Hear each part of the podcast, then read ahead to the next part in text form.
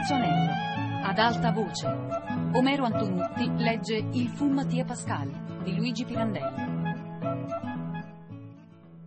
Di ciò che m'era occorso di scoprire quella sera, nascosto dietro la persiana, non ero ancora venuto in chiaro. Pareva che la cattiva impressione che Papiano aveva ricevuto di me alle notizie della signorina Caporale si fosse cancellata subito, alla presentazione. Egli mi tormentava, è vero, ma come se non potesse farne a meno, non certo col disegno segreto di farmi andar via, anzi al contrario, che macchinava. Adriana, dopo il ritorno di lui, era diventata triste e schiva, come nei primi giorni. La signorina Silvia Caporale dava del lei a Papiano, almeno in presenza degli altri, ma quell'arcifanfano dava del tu a lei, apertamente. Arrivava finanche a chiamarla Rea Silvia, e io non sapevo come interpretare queste sue maniere confidenziali e burlesche. Certo, quella disgraziata non meritava molto rispetto per il disordine della sua vita, ma neanche l'essere trattata a quel modo da un uomo che non aveva con lei né parentela né affinità. Una sera c'era la luna piena e pareva giorno. Dalla mia finestra la vidi, sola e triste, là, nel terrazzino, dove ora ci riunivamo raramente e non più col piacere di prima, poiché vi interveniva anche Papiano, che parlava per tutti. Spinto dalla curiosità, pensai d'andarla a sorprendere in quel momento d'abbandono. Trovai al solito, nel corridoio presso all'uscio della mia camera, asserpollato sul baule il fratello di Papiano, nello stesso atteggiamento in cui lo avevo veduto la prima volta. Aveva eletto domicilio lassù o faceva la sentinella a me per ordine del fratello. La signorina Caporale nel terrazzino piangeva. Non volle dirmi nulla dapprima, si lamentò soltanto d'un fierissimo mal di capo. Poi come prendendo una risoluzione improvvisa, si voltò a guardarmi in faccia, mi porse una mano e mi domandò È mio amico lei? E se vuol concedermi questo onore, le risposi inchinandomi. Grazie, non mi faccia complimenti, per carità. Se sapesse che bisogno ho io d'un amico, d'un vero amico, in questo momento. Lei dovrebbe comprenderlo, lei che è solo al mondo come me. Già, ma lei è uomo. Ah, se sapesse, se sapesse. Addentò il fazzolettino che teneva in mano per impedirsi di piangere. Non riuscendovi, lo strappò a più riprese, rappiosamente. Donna, brutta e vecchia, esclamò. Tre disgrazie a cui non c'è rimedio. Perché vivo io? Ma si calmi, via, la pregai addolorato. Perché dice così, signorina? Non mi riuscì dir altro. Perché? proruppe lei, ma s'arrestò d'un tratto. Dica, la incitai, se ha bisogno d'un amico. Ella si portò agli occhi il fazzolettino lacerato e. Io avrei piuttosto bisogno di morire. Gemette con accoramento così profondo e intenso che mi sentii subito un nodo d'angoscia alla gola. Non dimenticherò mai più la piega dolorosa di quella bocca appassita e sgraziata nel proferire quelle parole, né il fremito del mento, su cui si torcevano alcuni peluzzi neri. Ma neanche la morte mi vuole, riprese. Niente, oh scusi, signor Mace. Scusi, che aiuto potrebbe darmi lei? Nessuno. Tutt'al più di parole, sì, un po' di compassione. Sono orfana e devo stare qua, trattata come. Forse lei se ne sarà accorto e, non ne avrebbe il diritto, sa? Perché non mi fanno mica l'elemosina. E qui la signorina Caporale mi parlò delle sue seimila lire scroccatele da Papiano, a cui io ho già accennato altrove.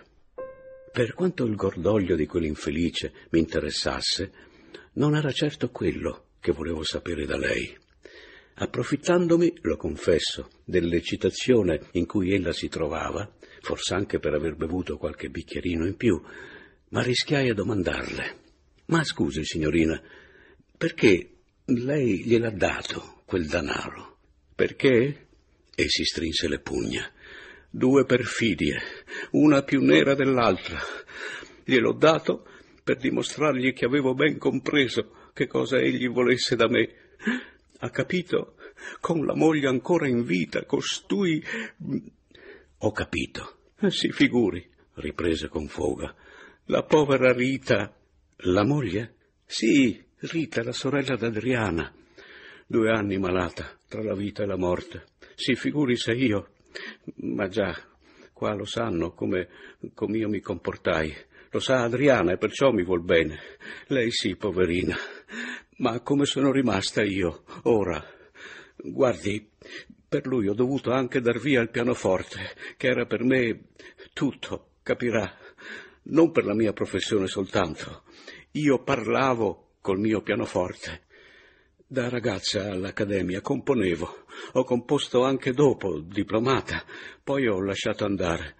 Ma quando avevo il pianoforte io componevo ancora, per me sola all'improvviso. Mi sfogavo, mi inebriavo fino a cader per terra, creda, svenuta in certi momenti. Non so io stessa che cosa m'uscisse dall'anima.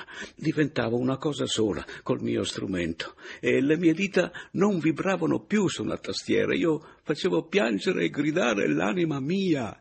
Posso dirle questo soltanto che una sera stavamo io e la mamma in un mezzanino. Si raccolse gente giù in strada che m'applaudì alla fine a lungo e io, io ne ebbi quasi paura. E scusi, signorina Caporale, le proposi allora per confortarla in qualche modo, e non si potrebbe prendere a Nolo un pianoforte? Eh, mi piacerebbe tanto, tanto sentirla suonare. E se lei no, mi interruppe. Che vuole che suoni io più? È finita per me. Strimpello canzoncine sguaiate, ma basta, è finita. Ma il signor Terenzio Papiano, ma rischiai di nuovo a domandare, le ha promesso forse la restituzione di quel denaro? Lui? fece subito con un fremito dire alla signorina Caporale. E chi gliel'ha mai chiesto? Ma sì, sì, me lo promette adesso, se io l'aiuto. Già, vuole essere aiutato da me, proprio da me. Ha avuto la sfrontatezza di propormelo così tranquillamente. Aiutarlo in che cosa? In una, in una nuova perfidia. Comprende? Io vedo che lei ha compreso. Adri. la. la signorina Adriana? balbettai. Appunto. Dovrei persuaderla io. Io, capisce? A sposare lui? S'intende. E sa perché? Ha, o piuttosto dovrebbe avere, quattordici o quindici mila lire di dote, quella povera disgraziata, la dote della sorella, che egli doveva subito restituire al signor Anselmo, poiché Rita è morta senza lasciar figlioli. Non so, non so che imbrogli abbia fatto. Ha chiesto un anno di tempo per questa restituzione e ora spera che. Zitto! Ecco Adriana. Chiusa in sé e più schiva del solito, Adriana s'appressò a noi, cinse con un braccio la vita della signorina Caporale e accennò a me un lieve saluto col capo. Provai, dopo quelle confidenze, una stizza violenta nel vederla così sottomessa e quasi schiava dell'odiosa tirannia di quel cagliostro. Poco dopo, però, comparve nel terrazzino come un'ombra il fratello di Papiano. Eccolo, disse piano la caporale ad Adriana. Questa socchiuse gli occhi, sorrise amaramente, scosse il capo e si ritrasse dal terrazzino dicendomi Scusi, signor Mais, buonasera. La spia, mi sussurrò la signorina caporale, ammiccando. Ma di che teme la signorina Adriana? mi scappò detto nella cresciuta irritazione. Non capisce che facendo così dà più ansa a colui da insuperbire e da far peggio il tiranno. Senta, signorina, io le confesso che provo una grande invidia per tutti coloro che sanno prender gusto e interessarsi alla vita, e li ammiro. Tra chi si rassegna a far la parte della schiava e chi si assume, sia pure con la prepotenza, quella del padrone, la mia simpatia è per quest'ultimo.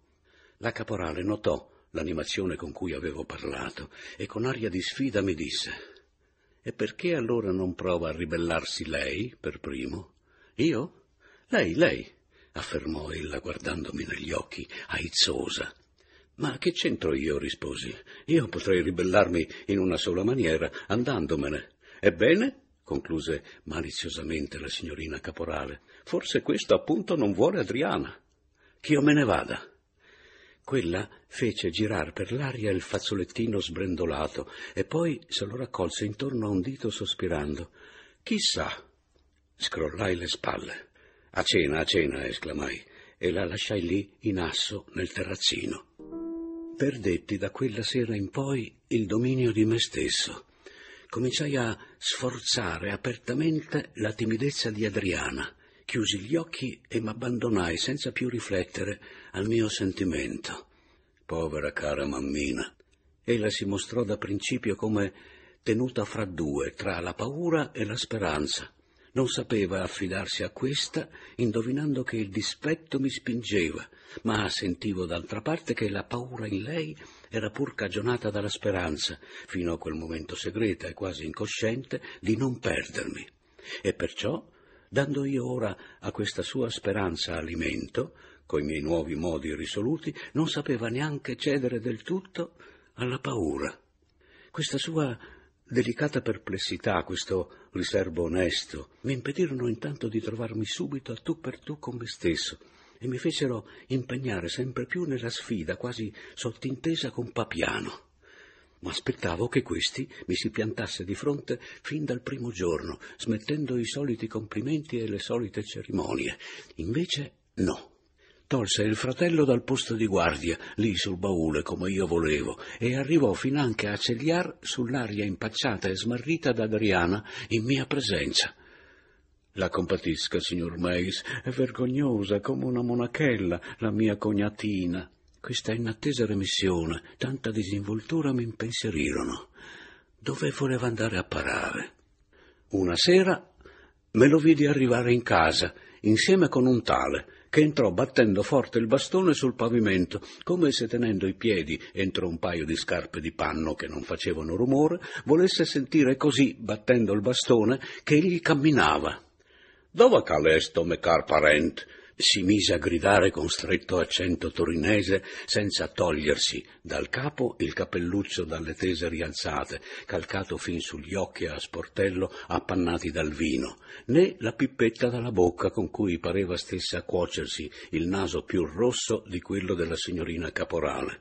Dove calesto, me car parent? Eccolo, disse Papiano, indicandomi. Poi, rivolto a me, signor Adriano, una grata sorpresa, il signor Francesco Mais di Torino, suo parente. Mio parente, esclamai trasegolato. Quegli chiuse gli occhi, alzò come un orso una zampa e la tenne un tratto sospesa, aspettando che io gliela stringessi. Lo lasciai lì, in quell'atteggiamento, per contemplarlo un pezzo. Poi, che farsa è codesta? domandai.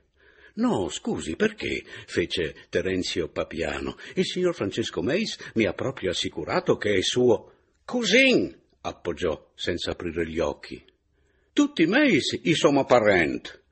Meis di Torino? domandai io, fingendo di cercare nella memoria. Ma io non sono di Torino.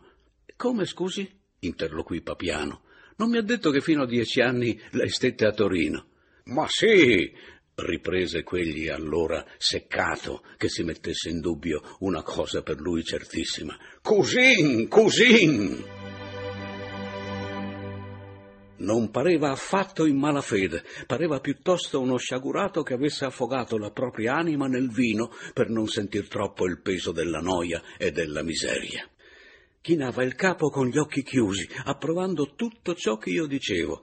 Son sicuro che se gli avessi detto che da bambini noi eravamo cresciuti insieme e che parecchie volte io gli avevo strappato i capelli, egli avrebbe approvato allo stesso modo, non dovendo mettere in dubbio soltanto una cosa, che noi, cioè, fossimo cugini. Su questo non poteva transigere, era ormai stabilito, ci s'era fissato e dunque basta. A un certo punto, però, guardando Papiano e vedendolo gongolante, mi passò la voglia di scherzare. Licenziai quel pover'uomo mezzo ubriaco salutandolo. Caro parente, e comandai a Papiano con gli occhi fissi negli occhi per fargli intender bene che non ero pane per i suoi denti. Mi dica adesso dove è andato a scovare quel bel tomo. Eh, scusi tanto, signor Adriano, premise quell'imbroglione a cui non posso fare a meno di riconoscere una grande genialità. E mi accorgo di non essere stato felice, ma lei è felicissimo sempre, esclamai io. No, intendo di non, di non averle fatto piacere. Eh, mi creda, è stata una combinazione. Mm, ecco qua, sono dovuto andare questa mattina all'agenzia delle imposte, per conto del marchese, mio principale. Mentre ero là, ho sentito chiamare forte, signor Mays, signor Mays.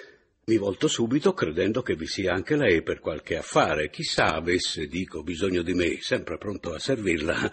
Ma che? Chiamavano quel bel tomo, come lei ha detto giustamente. E allora, così per curiosità, mi avvicinai e gli domandai se si chiamasse proprio Mace e di che paese fosse, poiché io avevo l'onore e il piacere d'ospitare in casa un signor Mace. Ecco, Ecco com'è andata. Lui mi ha assicurato che lei doveva essere suo parente ed è voluto venire a conoscerla. All'agenzia delle imposte? Sì, signore, è impiegato là. Aiuto agente. Dovevo crederci? Volli accertarmene. Ed era vero, sì. Ma era vero del pari che Papiano, insospettito mentre io volevo prenderlo di fronte, là, per contrastare nel presente ai suoi segreti armeggi, mi sfuggiva mi sfuggiva per ricercare invece nel mio passato e assaltarmi così quasi alle spalle. Conoscendolo bene avevo purtroppo ragione di temere che egli, con quel fiuto nel naso, fosse bracco da non andare a lungo a vento. Guai se fosse riuscito ad aver sentore della minima traccia, l'avrebbe certo seguitata fino al mulino della stia. Figurarsi dunque il mio spavento quando, ivi, a pochi giorni, Mentre me ne stavo in camera a leggere, mi giunse dal corridoio, come dall'altro mondo, una voce, una voce ancor viva nella mia memoria. Agradessi Dios antes che me la son llevada de sobre. Lo spagnolo, quel mio spagnoletto barbuto e atticciato di Monte Carlo, colui che voleva giocare con me. Ah, per Dio, ecco, ecco la traccia. Era riuscito a scoprirla, Papiano. Balzai in piedi, reggendomi al tavolino per non cadere. Stupefatto, quasi atterrito, tesi l'orecchio con l'idea di fuggire non appena quei due, Papiano e lo spagnolo, era lui, non c'era dubbio, lo avevo veduto nella sua voce, avessero attraversato il corridoio. Fuggire? E se Papiano entrando aveva domandato alla serva se io fossi in casa? Che avrebbe pensato della mia fuga? Ma d'altra parte se già sapeva che io non ero Adriano Meis, piano, piano, che notizia poteva avere di me quello spagnolo? Mi aveva veduto Monte Carlo. Gli avevo io detto allora che mi chiamavo Mattia Pascal? E forse non ricordavo. Mi trovai senza saperlo davanti allo specchio, come se qualcuno mi ci avesse condotto per mano. Mi guardai. Ah, ah, quell'occhio maledetto. Forse per esso colui mi avrebbe riconosciuto, ma come mai, come mai Papiano era potuto arrivare fin là, fino alla mia avventura in Monte Carlo? Questo più d'ogni altro mi stupiva. Che fare intanto? Aspettar lì che ciò che doveva avvenire avvenisse.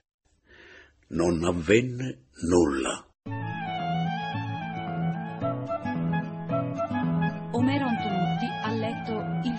Mattia Pascal di Luigi Pirandello, a cura di Fabiana Carobolante e Anna Antonelli, con Annalisa Gaudenzi. Il terzo anello chiocciolarai.it. Per scaricare questo programma www.radio3pod.rai.it.